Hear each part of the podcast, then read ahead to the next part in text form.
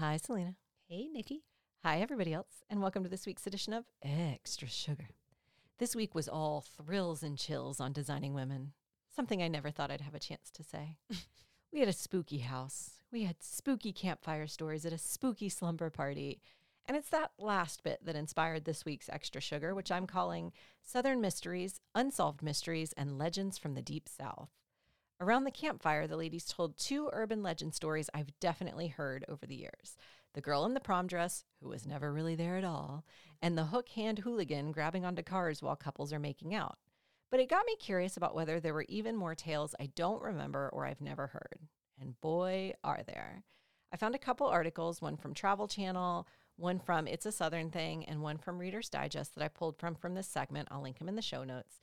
But I picked out four Southern oriented urban legends one from right here in Georgia, one from my home state, South Carolina, one from Louisiana because it has a tie to a previous episode of Sweet Tea and TV, and one from Florida just because it was eerie.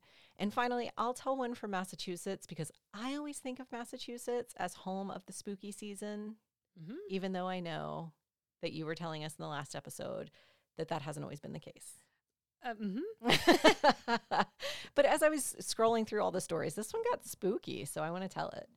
So I want to give you the fullest of the full experiences. So we're going to go into spooky mode quickly. Let me get the music started.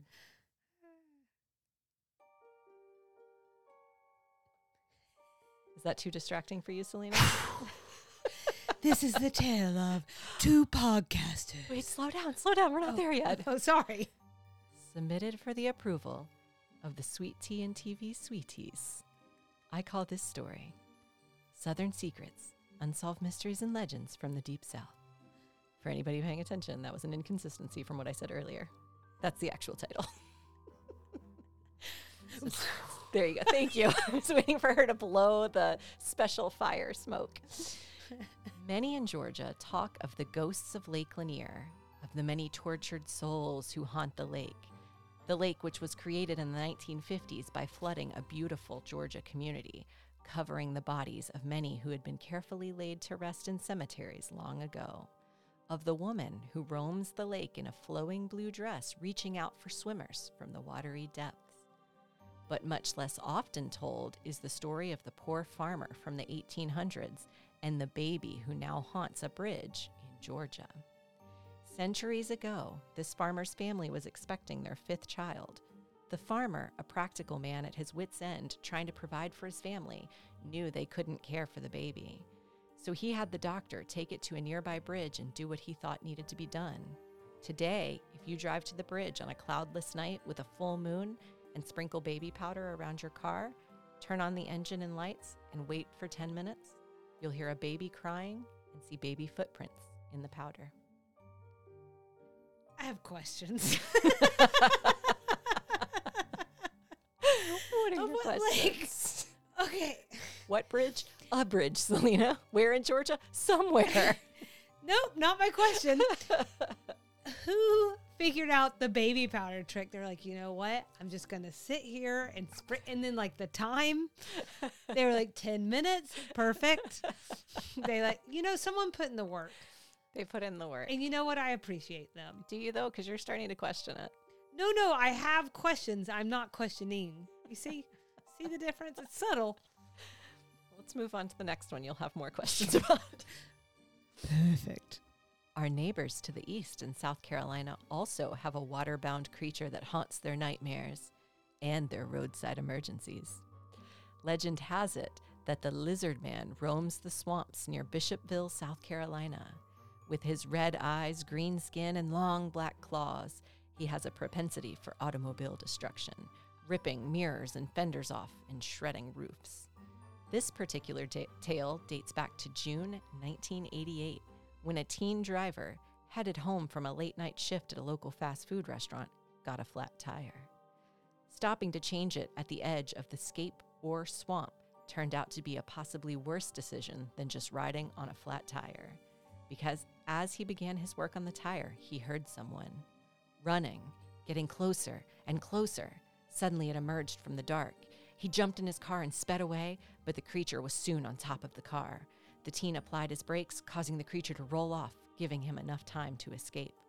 Over time, more and more sightings and close encounters have racked up, despite criticism from local law enforcement and cynicis- cynicism even from some community members. Was it the lizard man the young driver encountered on a dark stretch of road just outside an unforgiving stretch of swampland that summer South Carolina night? Or was it simply the case of a jumpy teenager out in the dark, catching sight of a nearby resident emerging from their property to protect it? Well, you'll have to visit Scape Ore Swamp and report back to us. I'm just imagining the insurances claims around here, you know, Mm-hmm. and how far they get with the lizard man. Mm-hmm. Yeah, probably not too far. Maybe. Maybe not. That's a tale for another day. the tale of the crooked insurance man. The State Farm Skateboard Swamp Insurance Man. what are you? What are you wearing? Khakis? Khakis? Sounds hideous. Sounds terrifying. Okay. Longtime sweeties know Selena and I have a predilection for Louisiana. We're obsessed with its culture, its food, and its architecture. But for many of the same reasons we love it, it's also ripe for urban legends and spooky stories. One such legend is about Marie Laveau, who Selena told us in season 4, episode 3, was the voodoo queen of New Orleans. Born on September 10th, 1794, and dying in 1881, Laveau was a dedicated voodoo practitioner in the city for decades. Some say her spirit persists in the city today. According to locals, marking her gravestone with three X's will ensure she grants wishes for you. Others say her spirit revisits the mortal realm on St. John's Eve in late June every year to lead voodoo ceremonies. And even others say if you place a rose on her grave at midnight on her birthday, September 10th, you can levitate above her gravesite at St. Louis Cemetery. Speaking of things going up, our neighbors in Florida claim there's a hill that drives cars up instead of down. In Lake Wales, at an aptly named Spook Hill, if you place your car in neutral, your vehicle will roll up the hill. According to a nearby sign, ages ago, I'm reading from the sign, ages ago, an Indian town on Lake Wales was plagued with raids by a huge gator. The town's great warrior chief and gator were killed in a final battle that created the huge swampy depression nearby. The chief was buried on its north side. Later, pioneer haulers coming from the old army trail atop the ridge above found their horses laboring here at the foot of the ridge and called it Spook Hill. Is this the gator seeking revenge, or the chief still trying to protect his land? Skeptics call this a gravity hill or a magnetic hill, a natural force. But is it possible there's something a little more sinister happening here?